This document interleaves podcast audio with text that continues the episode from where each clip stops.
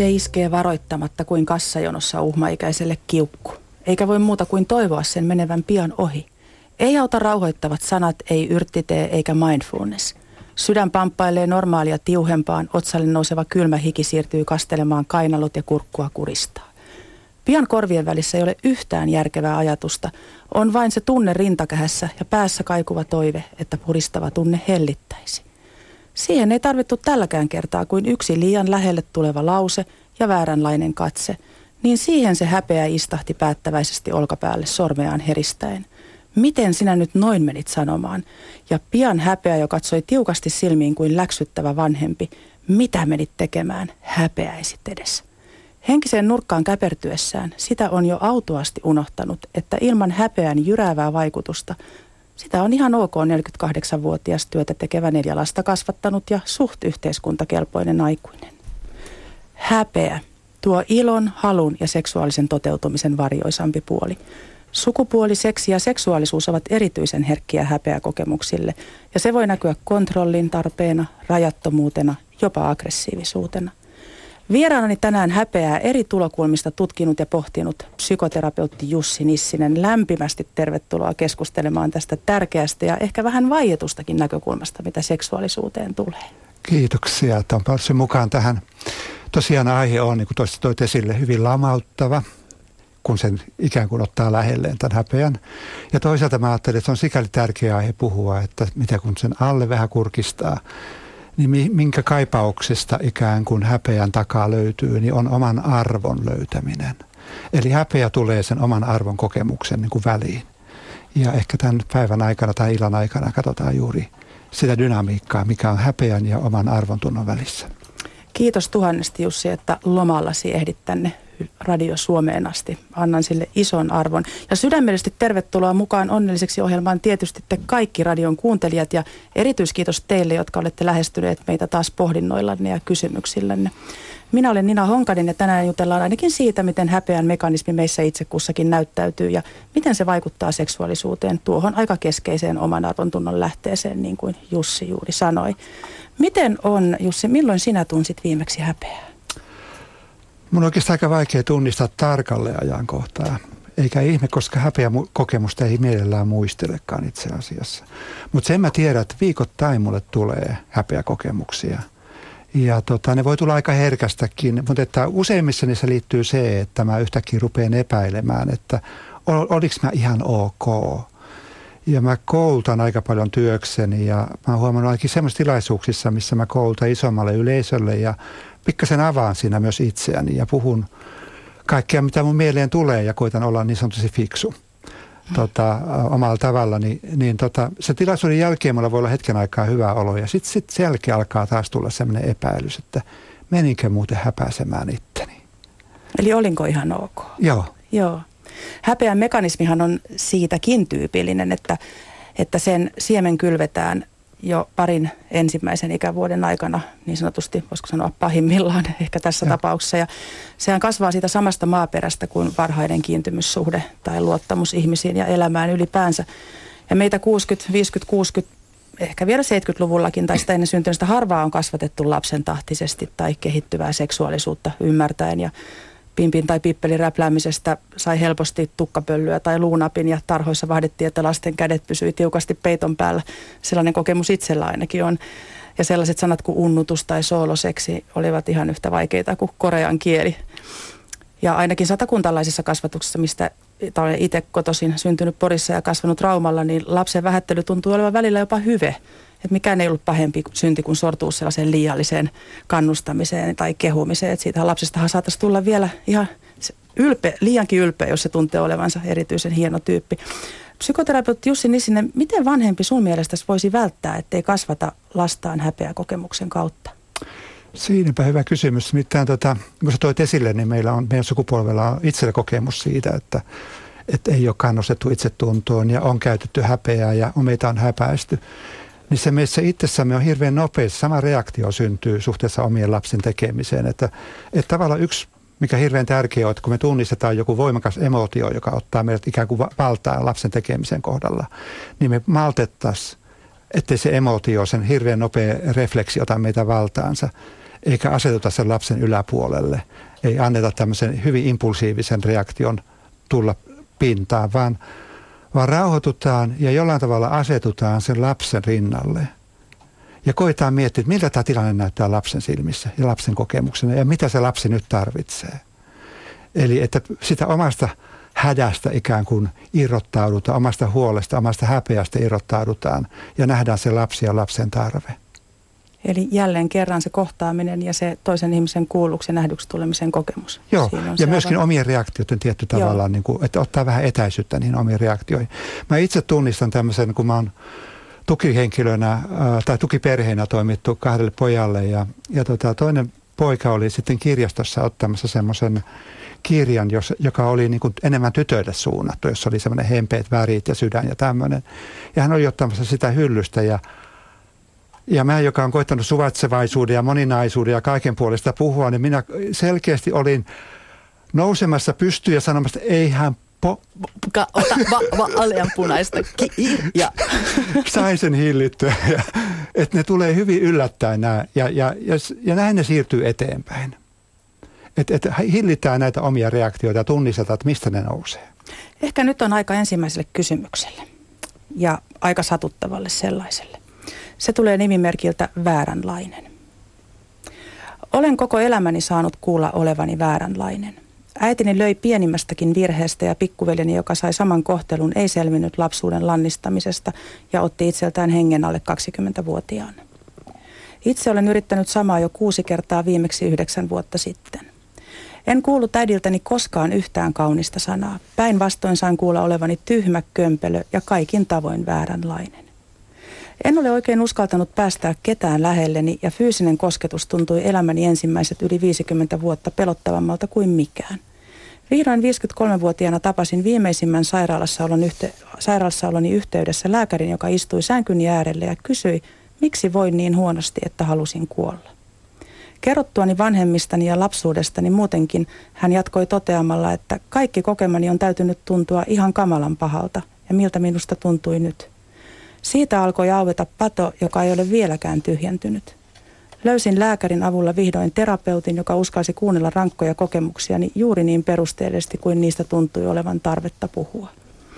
Kelan hakuruljanssin jälkeen sain kun saikin Kelan tukea pidempään psykoterapiaan ja nyt parin vuoden päästä sen aloittamista tuntuu, että ehkä sittenkin jään henkiin. Vaikka pitkä tie on vielä siihen, että uskaltaisin luottaa toiseen ihmiseen niin, että ottaisin askeleen kohti intiimiä suhdetta, mutta ehkä sekin päivä vielä tulee. Halusin kertoa tarinani, jotta kaikki vastaavaa kokeneet saisivat kuulla, että me vanhempiemme kaltoin kohtelematkin voimme selvitä, mutta ilman oikeanlaista terapiaa itse en olisi selvinnyt. Psykoterapeutti Jussi Nissinen, mitä ajatuksia tämä kirje sinussa herättää? Ensinnäkin tunteena se herättää sekä surua että iloa niin kuin surua siitä, miten kauan kesti ennen kuin hän löysi jonkun ihmisen, joka maltto pysähtyä ja kuunnella ja kysyä, että mitä sinulle oikeasti kuuluu. Et tota, ja kuitenkin niin kuin, siinä oli todella mennyt pitkä aika ennen kuin tämä tapahtui hänen kohdallaan. Ja miten sitten toisaalta iloa siitä, että, että tämmöinen ihminen löytyi ja että pysähtyi hänen kohdallaan. Ja miten siitä lähti ikään kuin avautumaan pikkuhiljaa semmoinen niin kuin itsensä löytäminen, itsensä arvostaminen. Ja, mutta että se on ollut valtava työ, mitä hän on tehnyt. Ja toisaalta niin kuin ilo siitä työstä, että hän on jaksanut ponnistella niin kuin yli sieltä niin kuin näkymättömyydestä tänne ihmisten pariin. Ja nykytutkimusten mukaan hän on kuulemma aika enemmän tai vähemmän itsestäänselvää kaikkien koulukunnan edustajien jo mielestä, että ei esimerkiksi terapia muodolla tai lajilla tai tai sillä suuntauksella ole niinkään väliä, vaan sillä avoimella vuorovaikutussuhteella ja luottamuksella ja myötätunnolla niinkin. Eli voi käydä niinkin huono tuuri, että asiakassuhde tai terapian ja terapeutin ja asiakkaan suhteessa ei tule sitä vuorovaikutusta ja ei tietyllä tavalla edes sen vertaa, että tuntuisi, että toista ihmistä kiinnostaa aidosti se, että miksi sinusta tuntuu noin pahalta ja kerro lisää ja antaa niin sanotusti itkeä sen pienen lapsen itkun ulos, jota ei ole välttämättä silloin pienenä saanut tehdä. Nimenomaan ja, mikä minua tuota erityisesti huolestuttaa on se, että masentuneita ihmisiä ensisijaisesti hoidetaan lääkityksellä, jossa ei tapahdu tätä kohtaamista. Niin katkaistaan vaan tunteesta ylä- ja alapäät Joo. pois ja, ja painutaan takaisin töihin. Häpeän, häpeän hennompi pikkussar syyllisyys on totisesti aika kevyttä kauraa huonosti sulavan häpeän lihaklöntin rinnalle. Se kylmä ja jänteinen pala, joka häpeässä taistelee itsensä läpi sen emotionaalisen sulatuksen lähes sellaisena, niin se on aika, aika karua hommaa. Ö, olen itse kirjoittanut esikoisromaanissa, että kaikista siittäjistä ja synnyttäjistä ei ole isäksi ja äidiksi. Päinvastoin lapset pitäisi pelastaa niiltä, joilta vanhemmuus ei kerta kaikkiaan taivu. Ei kenelläkään meistä aikuista saisi olla oikeutta kaataa niitä omia neurooseja, eli sukupolvien ylimeneviä pakonomaisia toistoja seuraavien sukupolvien päällä. Mutta ilman ihmisen psykologian rakenteen ymmärtämistä se tapahtuu rikollisen usein ja voisihan sinne opetussuunnitelmaan sen seksuaaliterveyskasvatuksen lisäksi saada jo vähän alakoululuokilla enemmän sellaista ymmärrystä siitä, mihin tietyllä tavalla on oikeus, tai jos on tullut kohdelluksi kaltoin, niin mihin senkin jälkeen on vielä oikeus. Jotain sellaisen ihmisen psykologisen rakenteen peruspalikoita muuallakin kuin vasta lukioiässä. Eräs ihmisen sielunmaisemaakin hienosti kuvaava kirjailijakollega totesi joskus 2000-luvun alussa, että kirjailija on jo kuin sika, joka ahmii sisäänsä kaiken ja röhkii sen ulos. Eli varmasti ammatin valinnoillakin saattaa olla joskus merkitystä sen häpeäkokemuksen niin sanotusti parantamisesta. Miten on psykoterapeutti Jussi Nissinen, onko suutarin lapsella aina itselläänkään kenkiä?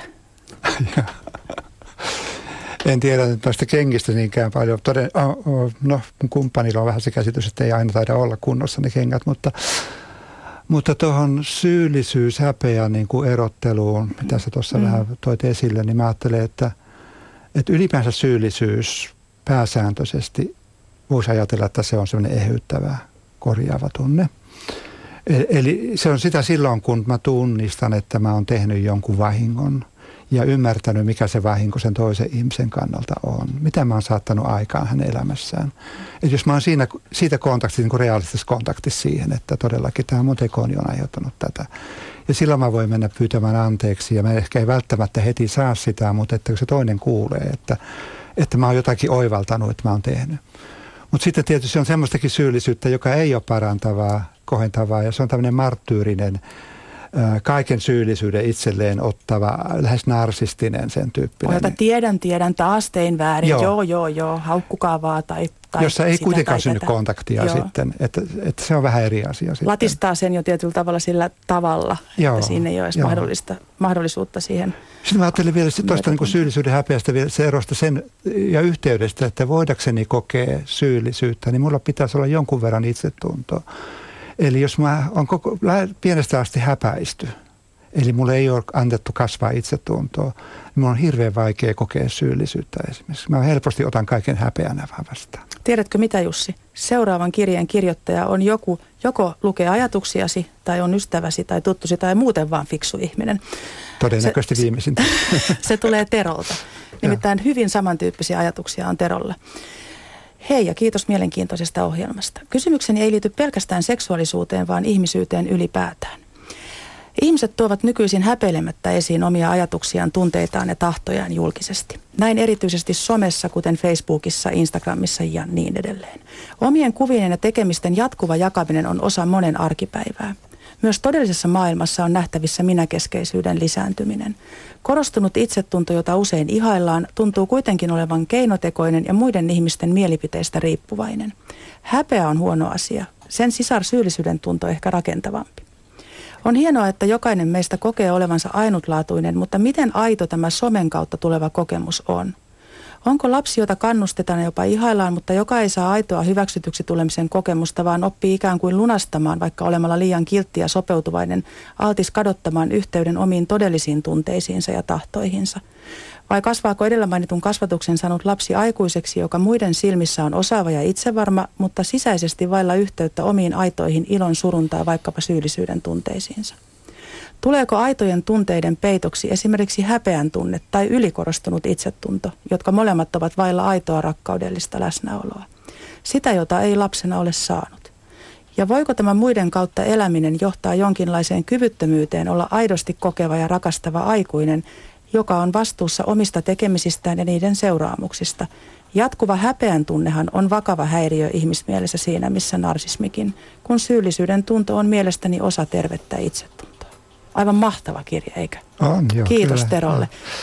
niin kuin sanoit, siinä syyllisyys tosiaan eroaa häpeästä monella tapaa ja joskus on rakentavaakin, jopa tarpeellista tuntea sitä ja mokattuaan kunnolla pyytää anteeksi ja sitä kautta näyttää, että tu, myötä tu, elää toisen ihmisen mielen pahoitusta. M- mutta Jussi, mitä ajatuksia Teron pohdinnat tästä sosiaalisen median mahdollisena häpeäkokemuksen ei välttämättä niin rakentavana korjaajana sinussa herättää? Sitä mä, ehkä sitä voi, miten mä sanoisin, niin tuossa mikä sosiaalisessa mediassa niin kuin usein on se, että sä päät asioita siellä julki aika lailla isolle ryhmälle. Sä et nyt oikein tiedä, ketä siellä on.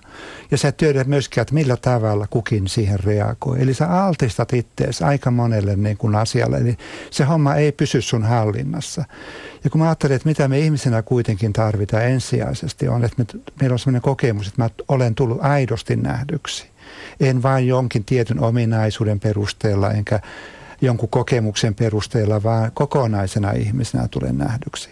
Ja mä luulen, että somen kautta se ei ihan onnistu, että me voidaan, se, tot, totta kai siinä on hirveän kiva niin ryhmälle, porukalle jakaa jotain, mitä mä oon aidosti kokenut ja, ja sillä tavalla niin kuin elää yhteisön kanssa, mutta ei se ihan riitä sille, että mä niin kuin, kokisin tulleeni nähdyksi kokonaisena ihmisenä. Ja aika harvassa on somen häpeä kokemusten jakamiset, että kyllähän siellä enemmän sitä onnistumisen ja, ja hyvän fiiliksen ja, ja sitä jopa menestymisen tarinaa jaetaan. Eikä? Nimenomaan, että se on hyvin yksipuolinen kuitenkin se kuva ja, ja jotain, jotain itsestä joutuu koko aika jemmaan ja, ja missä mä sitä jaan sitten. Häpeäsanan etymologia on eri kielissä aika mielenkiintoinen. Tämä on ihan nyt pöllitty sun luennolta. Oxford Advanced Learners Dictionary of Current English sanoo shame-sanasta näin – painful feeling caused by wrong, dishonorable, improper or ridiculous behavior by oneself, one's family, etc. Eli luovasti suomennettuna olisi, että väärän, epäkunnioittavan, epäasiallisen tai satuttavan kohtelun aiheuttama kipeä tunne. Eli siis ulkopuolta tulevan huonosti kohtelun seuraus. Ja nyky-Suomen sanakirjan mukaan, kuunnelkaa hyvät radiosuomen kuuntelijat, häpeä on sopimattoman tai arvottoman teon, hairahduksen tai muun sellaisen aiheuttama voimakas, usein ohimenevä ujouden, huonouden, katumuksen tai kunniattomuuden tunne, eli itse aiheutettua.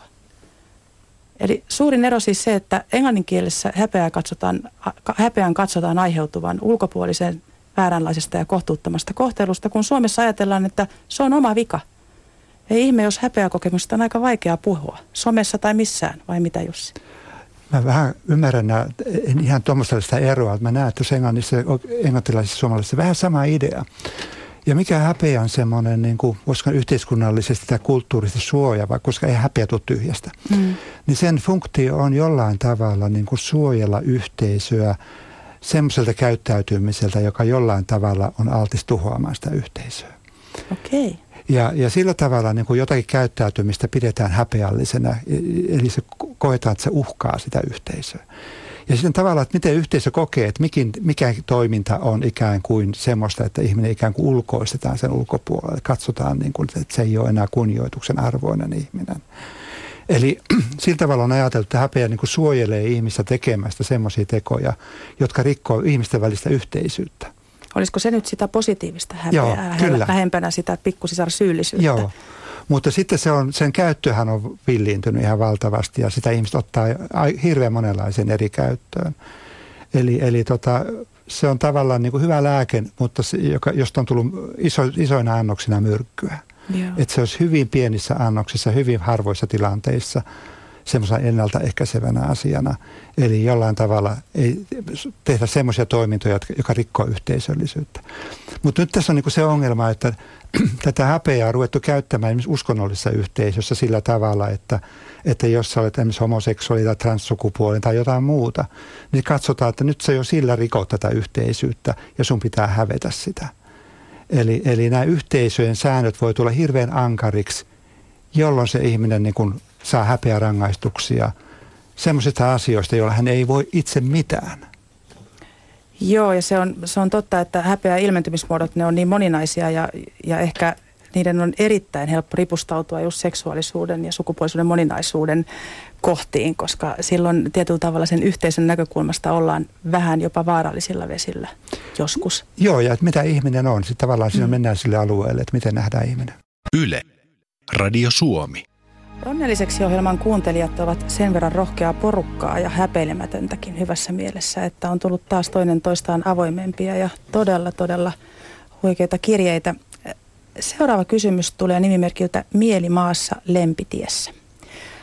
Olen kärsinyt nuoresta aikuisesta asti jonkinasteisesta ahdistuksesta, jopa masennuksesta, ja alkoholi oli ainoa, mikä sai minut rentoutumaan niin, että pystyin nauttimaan seksistä. Nyt vanhempana ja jo raitistuneena seksuaalisuuden toteutuminen ei ole vieläkään helppoa. Jännitän mahdollisia läheisyystilanteita niin, että olen alkanut välttää toisen ihmisen fyysistä kohtaamista kokonaan. Kuitenkin sisälläni asuu ihan tavallinen lempeä, rakkautta ja seksuaalista tyydytystäkin kaipaava ihminen, mutta tunnen rakastelutilanteissa aina jonkinlaista häpeää, enkä pysty heittäytymään niin kuin haluaisin. Kuin katsoisin itseäni jotenkin ulkopuolelta. Haluaisin rentoutua ja olla läsnä. Mitä neuvoisitte minua tekemään? Me voisimme ehkä pohtia häpeän kokemuksen aiheuttamaa syy-seuraussuhdetta seksuaalisuuteen vähän laajemminkin. Ihmisenä oleminen muodostuu kuitenkin niin monesta eri alueesta ja olemme kovin monimutkainen yhdistelmä biologista, sosiaalista ja emotionaalista perimää. Saati omia kokemuksia. Mitä sinä Jussi Nissinen psykoterapeuttina haluaisit sanoa Mielimaassa lempitiessä kirjeen lähettäjälle tästä itsensä ulkopuolelta katsomisen kokemuksesta? Ei pysty rentoutumaan, häpeä nostaa päätään, kun on intiimissä kanssakäymisessä. Mä niin kuin, tykkäsin siellä erityisesti yhdestä lauseesta, missä hän sanoi, että sisimmiltäni olen se ihminen, joka kaipaa seksuaalista läheisyyttä tai mitä kaikkea. Kuten, se... Kuitenkin sisälläni asuu ihan tavallinen lempeä rakkautta ja seksuaalista tyydytystäkin kaipaava ihminen. Ja että pidä siitä kiinni. Että siinä on se ydin, että usko siihen. Ja sitten toisaalta, kun tulee, tulee tota tämmöisessä tilanteessa niin kuin toisen kanssa – ja tulee se pelko tai semmoinen jännitys tai tämän tyyppinen, niin, niin jollain tavalla niin mä, mä ajattelen se, että, että voiko siinä kohdassa ikään kuin antaa luvan pysähtyä. Hei, mua, nyt tässä kohtaa mua pelottaa. Että sopia sen partnerin kanssa, että mennäänkö tänään vähän hitaammin. Tutkitaan, että mitä meidän välillä tapahtuu. Koska mä ajattelen sillä tavalla, että seksuaalisuus ei ole vaan semmoista niin kuin suorittamista tai jonkun kaavan mukaan menemistä tai johonkin orgasmiin pyrkimistä, vaan parhaimmillaan se on semmoinen kokonaisvaltainen tutustuminen toinen toiseen, hyvin avo, avomielinen kontaktin ottaminen, jossa lupa olla myös seksuaalinen, mutta jossa voi myös tulla pelkoja vastaan ja ne pelot voi ikään kuin nostaa framille, että hei nyt, nyt mua tässä kohtaa vähän jännittää, mennäänkö vähän hitaammin ettei tarvitse pelätä niitä itsensä syntyviä reaktioita. Niin vähitellen, jos se ihminen, jonka kanssa jos sä pidät, niin on se valmis varmaan tutustumaan suut. Hei, mikä sua tässä pelottaa? Pysähdytään, mennään hitaammin. Mm. Niin kauan kun me työnnetään pelkoja pois, me ollaan niiden vankeja.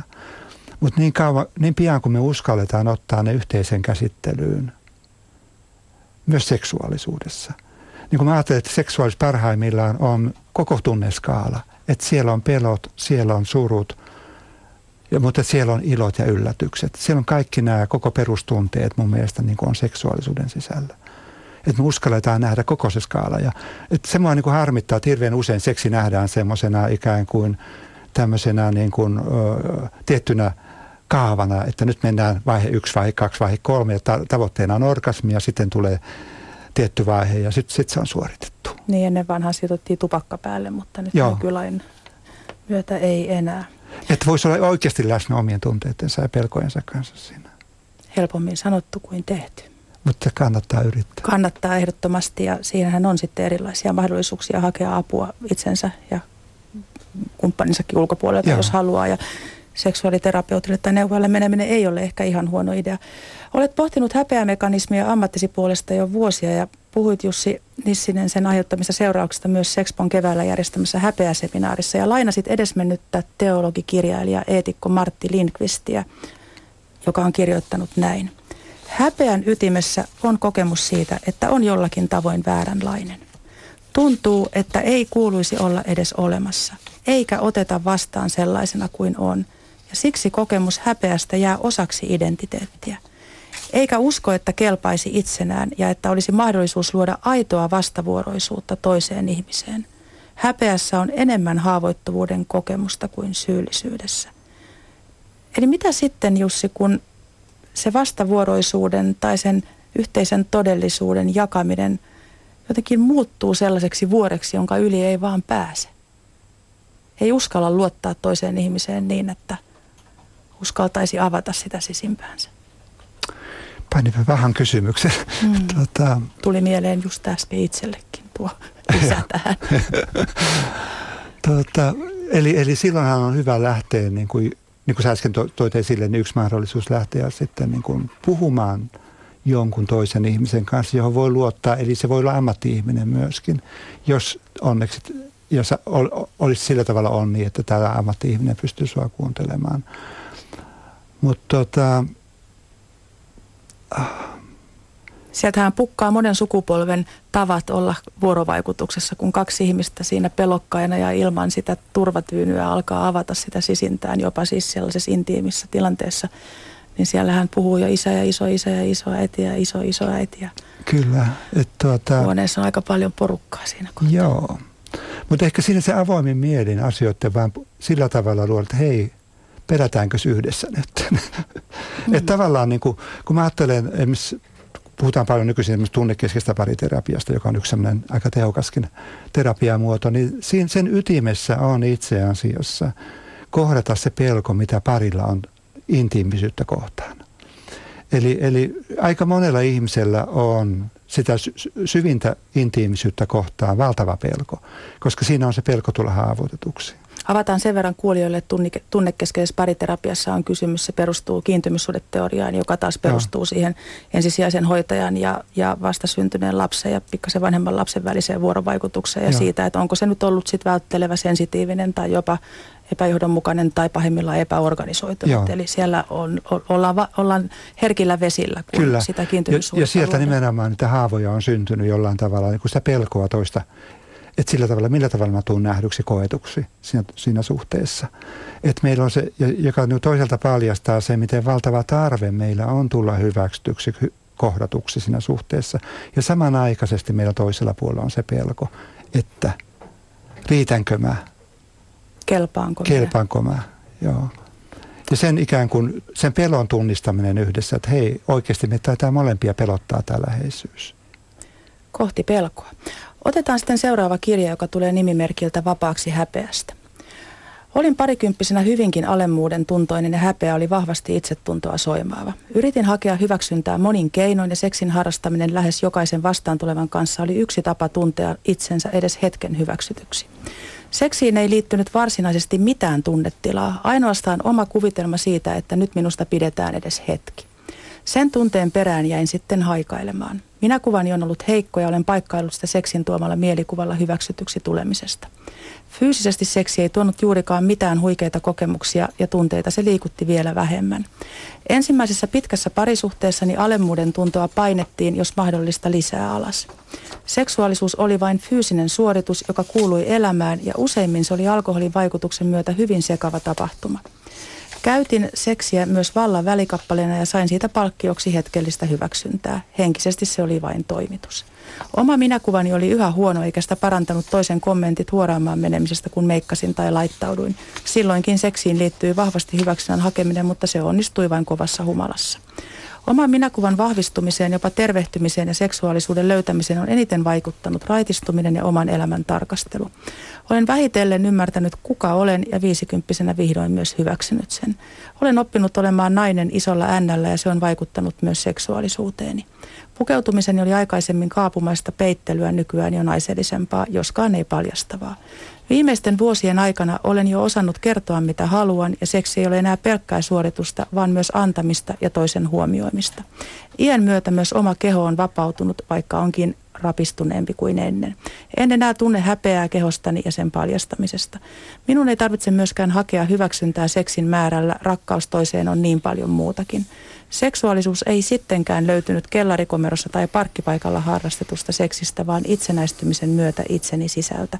Muutos on ollut valtava ja tätäkin asiaa olen saanut pyörittää ystävien kanssa moneen otteeseen. Ja se on tietenkin auttanut jäsentämään yhtä elämän vaikeinta asiaa, omaa identiteettiä. Kiitos vapaaksi häpeästä nimimerkille tästä kirjeestä. Onnelliseksi ohjelmaan myöhemmin tänä kesänä vieraaksi tuleva Toni Dundefelt on kirjoittanut, että 40 rajapyykin molemmin puolin ihminen viimeistään kohtaa oman minuutensa syvimpiä rakenteita – etenkin menneisyytensä liittyen ja sosialisaation sisäistetyt mallit, yliminä ja oman olemassaolon peruskokemukset alkavat nousta sieltä tiedosta, tiedostamattomasta kohti tietoisuutta. Dundefeltin mukaan ydinminuus pyrkii esiin vaikka väkisin, siis se meissä oleva ihmisen yksilöllisin itse, joka meillä on kaikkien sisäistettyjen ja opittujen minuuden osien alla. Eli elämän myötä rakentuneiden niin sanottujen haitallisten tasojen pois kuoriminen ei ole pelkkää teeskentelyä, saati mahdotonta. Päinvastoin siitä haitallisesta kuonasta eroon pääseminen voi vapauttaa aidon minän meissä. Psykoterapeutti Jussi Nissinen, mitä mieltä sinä olet vapaaksi häpeästä kirjoittajan kirjeestä tai Dundefeltin ajatuksista? Ne vähän hipovat toisiaan. Joo, tuosta kirjeestä, niin musta se, siinä on jotenkin hirveän niin kuin tuttua tarinaa, mitä mä monesti terapiahuoneessa kuullut, että ihmisen ihminen tosi, todella hyvin eri keinoin hakee sitä omaa todentumistaan, omaa onnellisuuttaan, omaa pärjäämistä, hyväksymistä. Ja, ja, ja jollain tavalla toistuvasti niin kokee, että ei tämä toimi, ei tämä toi, tämä ei ravitse mua, tämä ei. Ja, ja jollain tavalla niin kuin sanoisin, semmoinen kriisiytyminen on aika tavallista sitten ihmiselle. Ja kun mä olin Aakniikalla töissä, niin siellä puhuttiin tämmöisestä miehistä, että kun miehellä alkaa tukka taipumaan. Eli jollain tavalla rupeaa hyväksymään myöskin jollain tavalla sen oman haavoittuvuuden ja keskeneräisyyden ja, ja jollain tavalla ehkä myöskin se semmoinen, että mitä mä oikeasti tarvitsen, niin se alkaa löytyä sen kaiken keskeltä. Että semmoinen, niin kuin, että me ollaan usein haettu sitä niin kuin semmoista syvintä kokemusta josta aika pienistä asioista, tai semmoisista niin kuin pinnallisista asioista, suorituksista ja niin poispäin. Ja sitten vasta vähitellen meillä paljastuu, että, että ne on loppujen lopuksi hyvin yksinkertaisia asioita, jotka liittyy nimenomaan siihen, että mä voin jotenkin niin kuin sallia itseni semmoisena kuin mä oon, katsoa armollisesti itseäni niin keskeneräisenä kuin mä oon ja jollain tavalla myöskin niin kuin, ää, tulla toisen eteen keskeneräisenä. Että jollain tavalla semmoinen vaatimusten verkosta ja semmoista suippusuorituksista luopuminen ja, ja semmoinen oman tietyn repalaisuudenkin niin kuin, niin kuin näkeminen sellaisena, että me ihmiset olemme tämmöisiä. Jolloin sitten pikkuhiljaa rupeaa nauttimaan niistä hetkistä. Ei olekaan enää matkalla jonnekin, niin kuin joskus on sanonut, että olet jo perillä tai jotain tämän tyyppistä. Mä luulen, siinä se idea on, että me, me ollaan koko aika itsellemme olemassa. Ja ettei vaan pantaisi liikaa erilaisia vaatimuksia itsellemme eikä toisillemme. Että semmoinen armollinen läsnäolo itseä kohtaan. Joo, ja ehkä myös se myöntäminen, että ei ole kuolematon. Ja sen ymmärtäminen, se Joo. tulee vasta siinä kyllä kolme, viiden, neljä, viiden kohdalla kyllä. se ymmärrys, että, että täällä sitten kuitenkin ollaan vaan käymässä. Joo. Ja siinä alkaa tietynlainen nöyryyskin myös sitten Joo, tulla ja mä luulen, että, että tässä häpeäproblematiikassa, niin siinä onkin myös juuri se, että, että se armahdus ei tule sieltä toisilta, vaan pitä, jollain tavalla niin olla myös armollinen itselleen. Että ellei pysty opi jollain tavalla olemaan armollinen itselleen, niin hirveän vaikea ottaa positiivista palautetta toisilta vastaan. Niin se vahingollinen häpeä, kun siitä ei ole mitään hyötyä ihmisenä kehittymisen kannalta, että se ainoastaan lamaannuttaa ja halvaannuttaa ja, ja joko työntää ihmistä kuoreen ja, Kyllä, ja kos... pois meistä tai sitten pahimmillaan nostaa aggressioita pintaan ja, ja laittaa riehumaan toreilla. Nimenomaan, että häpeältiin ihmisen on hirveän vaikea ottaa kiitosta vastaan ottaa ja. lahjoja vastaan, ottaa Joo. tunnustusta vastaan. Eli se kansi on hirveän tiukkana, ellei sitä täältä sisältäpäin lähte vähän rauttamaan. Tuo on mielenkiintoinen näkökulma. Pistää mietityttämään, kyllä. Osahan meistä sitten lääkitsee sitä häpeää eri tavoin, niin kuin hän totesi tuossa liiallisella punaviinillä tai keskiolulla tai juoksemalla 20 kilometriä päivässä tai kuka, kuka milläkin lailla, mutta – mutta pohditaan vielä hetkistä häpeän ja seksuaalisen hyvinvoinnin välistä dialogia. Millaiset asiat ja tapahtumat esimerkiksi lapsuudessa voivat altistaa häpeälle? No tota, tässä tukivanhemmuudessa mä oon huomannut, siinä on kaksi poikaa ollut, niin tota, miten heidän kohdalla siis se, että miten tärkeää heille on niin kun, että heidän vartalonsa hyväksytään, heidän niin kuin, tavallaan pippeli ja peppu on hirveän merkityksellisiä asioita jossain vaiheessa – et, että tota, ne on, niitä voidaan esitellä ja, ja, ja että, että niihin saa sitä ihailua. Että jes, sä oot tosi hieno ja kaunis lapsi ja, ja, tota, jollain tavalla, että jos näissä tilanteissa ikään kuin katse käännetään pois, niin silloin se lapsi ei saa – lapsi tarvitsee koko aika aikuisen peilausta, positiivista peilausta, että sä oot ok, sä oot ok, sun pippeli on ok, sun peppu on ok, sun pissaaminen on ok, sun kakkaaminen on tosi mm. hienoa. Että kun se saa tavallaan, ää, lapsi saa niin kuin käsitteitä ja ymmärrystä, että se minkälainen hän on, niin herättää iloa muissa ihmisissä. Ja oikeanlainen seksuaalikasvatus auttaa ymmärtämään, missä menee ne rajat, mikä on Kyllä. sitä tukevaa seksuaalisuuden kasvamista ja mikä taas Joo. ei. Ja tässä on hyvä esimerkki. Seuraava kysymys, joka tulee nimimerkiltä Rouva, kertoo, mikä ei ole sitä hyvää ja, ja rakentavaa seksuaalista kasvat, seksuaalikasvatusta. Oma isäni kertoi hyvin paljon seksistisiä vitsejä ja juttuja niin kauan kuin muistan, lapsuudestani asti aikuisuuteeni saakka. En tosiaankaan lapsena ymmärtänyt niitä, vaan jutut vain ällöttivät. Sain jopa selkääni, kun en ollut mukana hänen jutuissaan. Seksuaalinen väkivalta oli henkistä eikä fyysistä selkään antamista lukuottamatta. Hän ei ehkä sitä sitten niin kokenut, mutta aiheutti sen, että en pystynyt parisuhteeseen kuin vasta yli nelikymppisenä. Olen nyt 60-vuotias nainen ja olen päässyt kohtalaisesti irti noista kokemuksista, mutta seksiin liittyvä häpeän tunne on yhä iso. Tahdon tuoda esille tämän asian, jos minulla on muitakin kohtalotovereita. No joidenkin tutkimusten mukaan reilusti yli 90 prosenttia seksuaalirikoksista tuomituista on itse kokenut vakavaa seksuaalista häirintää. Tuntuu, että nimimerkki rouva on mahdollisesti joutunut kärsimään sukupolvien yli toistuvista vaurioittavista kokemuksista, mikä ei tietenkään poista tai vähennä kokemuksen aiheuttamia traumoja. Psykoterapeutti Jussi Nissinen, työssäsi olet varmasti kohdannut tämänkaltaisia kohtuuttomia ja lohduttomiakin kokemuksia kokeneita. Miten kommentoisit tätä kirjettä? No, ensinnäkin hyvä, että hän on niin kuin lähtenyt just pohtimaan sitä ja avoimesti. Mutta nimenomaan se, että, että mistä niin kuin löytää sitten uudelleen se omaan seksuaalisuuteen, omaan vartaloon, omaan, omiin tunteisiin liittyvä positiivinen peilaus, niin sehän on tosi tärkeä. Toisaalta niin kuin purkaa sitä, sitä lapsuuden traumaattista historiaa ja samanaikaisesti niin kuin löytää semmoista niin kuin, ja pystyä ottamaan vastaan sitä omaa kauneutta, omaa niin kuin tavallaan rakentaa se seksuaalisuus uudelleen omilla ehdoilla. Koska siellä kotonahan se seksuaalisuuteen liittyvä viestintä on ollut nimenomaan tällaista niin kuin, äh, vallankäyttöön ja alistavaa, alistavaa joo. Että millä tavalla niin kuin, ikään kuin purkaa sitä ja, ja löytää niin kuin koska mä luulen, että, että kaikilla ihmisillä jossain on sisimmässä myöskin se semmoinen kaipuu siihen läheisyyteen ja hyväksytty tulemiseen. Ja jos se viesti on esimerkiksi vanhemmalta, että läheisyys on ton kaltaista läpänheittoa, niin Joo. siinähän ei välttämättä hirveän lähelle halua päästää ketään. Joo. Me puhuttiin äsken siitä, että millaiset tilanteet ja kokemukset vahvistaa lapsessa vahingollista häpeäkokemusta tai päinvastoin siis sitä hyvää kokemusta itsestä, niin entäs sitten, ja tässä nyt on kysymys lapsuudesta, ja osaksi ehkä nuoruudestakin, mutta minkälaiset kokemukset sitten aikuisiassa altistavat häpeälle?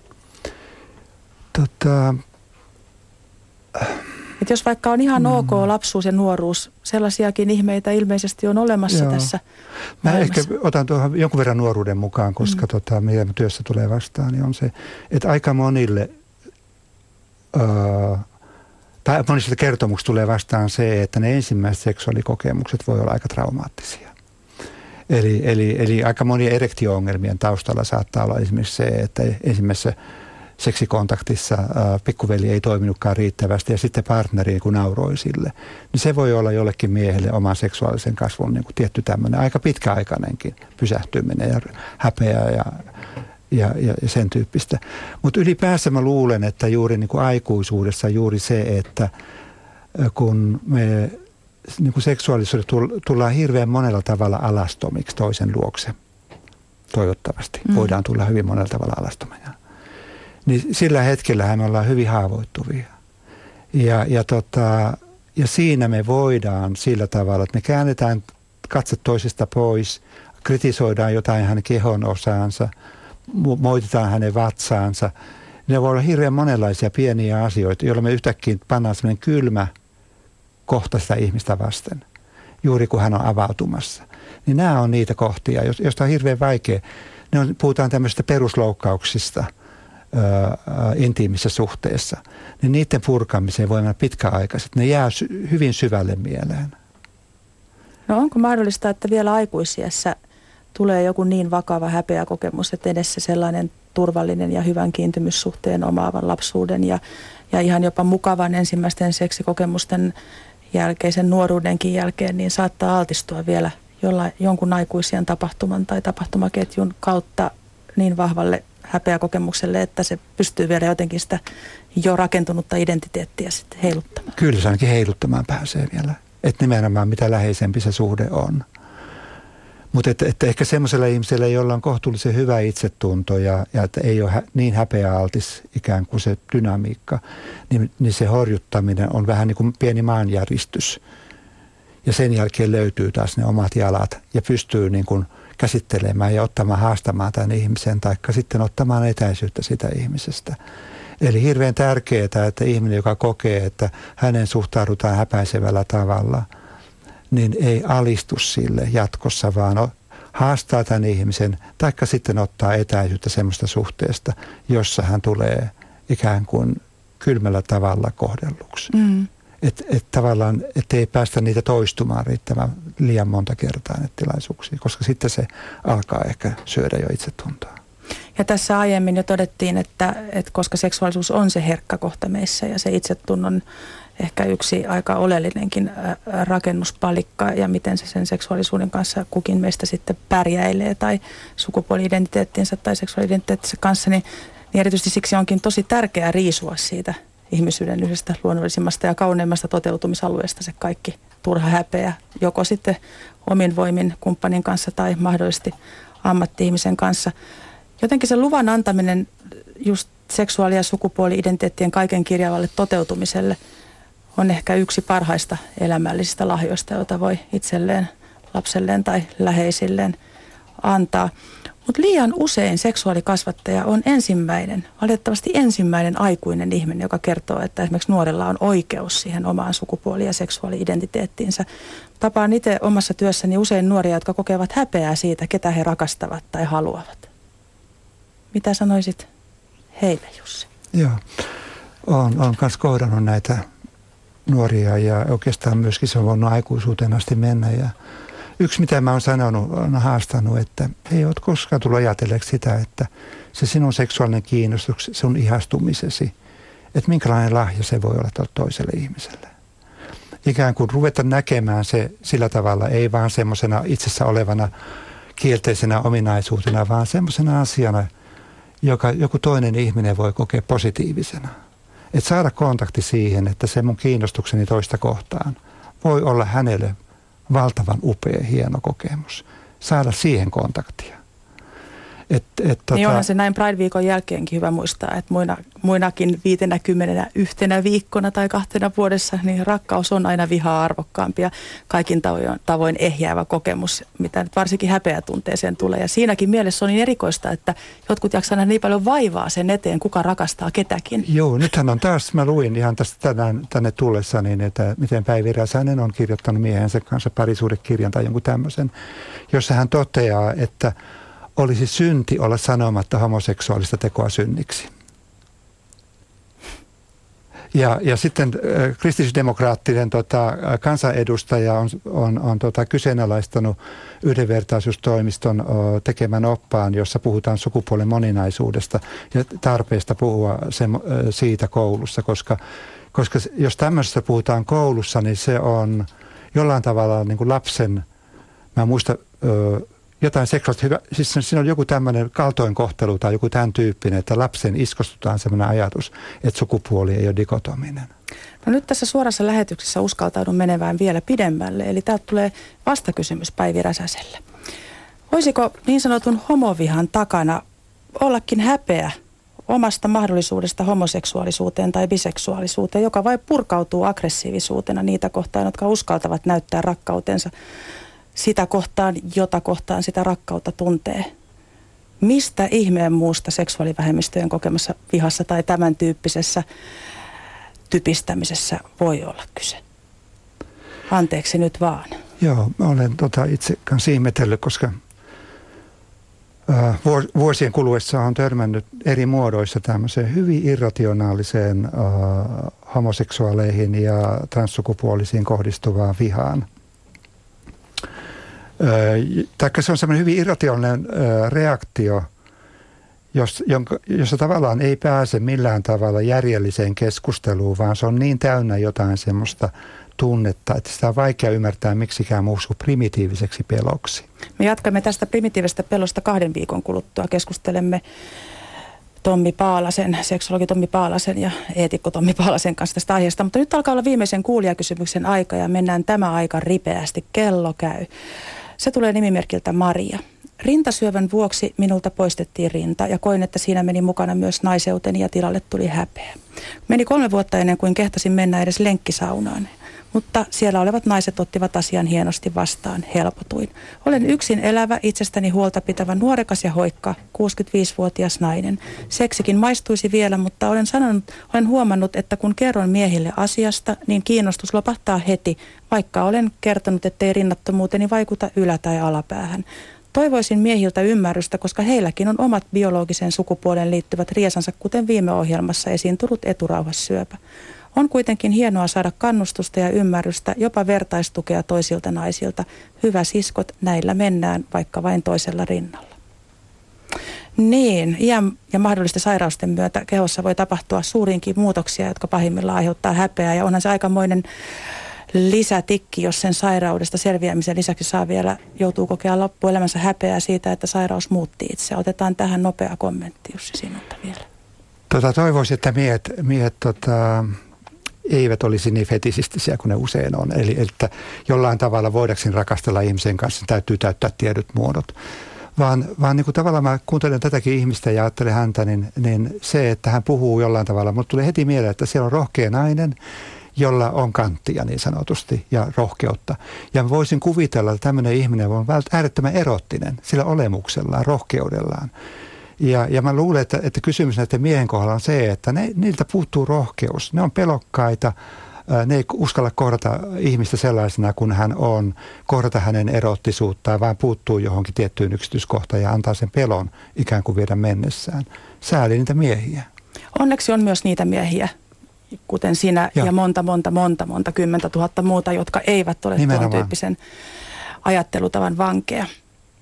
Hyvät ihmiset, meidän aikuisten olisi hyvä ottaa vastuu omasta häpeä peikostamme ilman, että kaadamme sen seuraavien sukupolvien päälle. Se jotenkin jää tästä tunnista päällimmäiseksi. Vaati se sitten itsen ja historiansa tutkiskelua, terapiaa tai ihan vain peiliin katsomista tai juttelua läheisen kanssa. Ai mikä se lause oli, mistä alussa puhui, mikä sai sen oman häpeäpeikon heristämään sormeaan. No se jääköön salaisuudeksi, sillä kertaa häpeä poistui nauramalla, mutta sitä ennen siihen on tarvittu vähän järeämpiä keinoja, kuten vuosia kestänyttä psykoterapiaa. Parasta kuitenkin olisi, ettei sitä häpeää koskaan pieneen ihmistaimeen edes istutettaisi. Ensi viikolla mietimme, millaisia ajatuksia omakuva tai jopa se pinnallisempi puoli meistä, eli ulkonäkö herättää ja miten se vaikuttaa seksuaalisuuteemme. Kanssani kuulijoiden kysymyksiin on silloin vastaamassa seksuaaliterapeutti Karoliina Vuohtoniemi. Ja kiitos ja kumaruspsykoterapeutti Jussi Nissinen tästä arvokkaasta tunnista häpeän äärellä. Toivotaan, että edes osa turhasta häpeästä sai kyytiä. Kuuntelit onnelliseksi ohjelmaa. Minä olen Nina Honkanen ja kiitos ja kumarus teille kaikille, jotka jaoitte taas kokemuksianne. Samalla me kaikki saamme työkaluja siihen, miten selvitä elämän hankalissa kohdissa.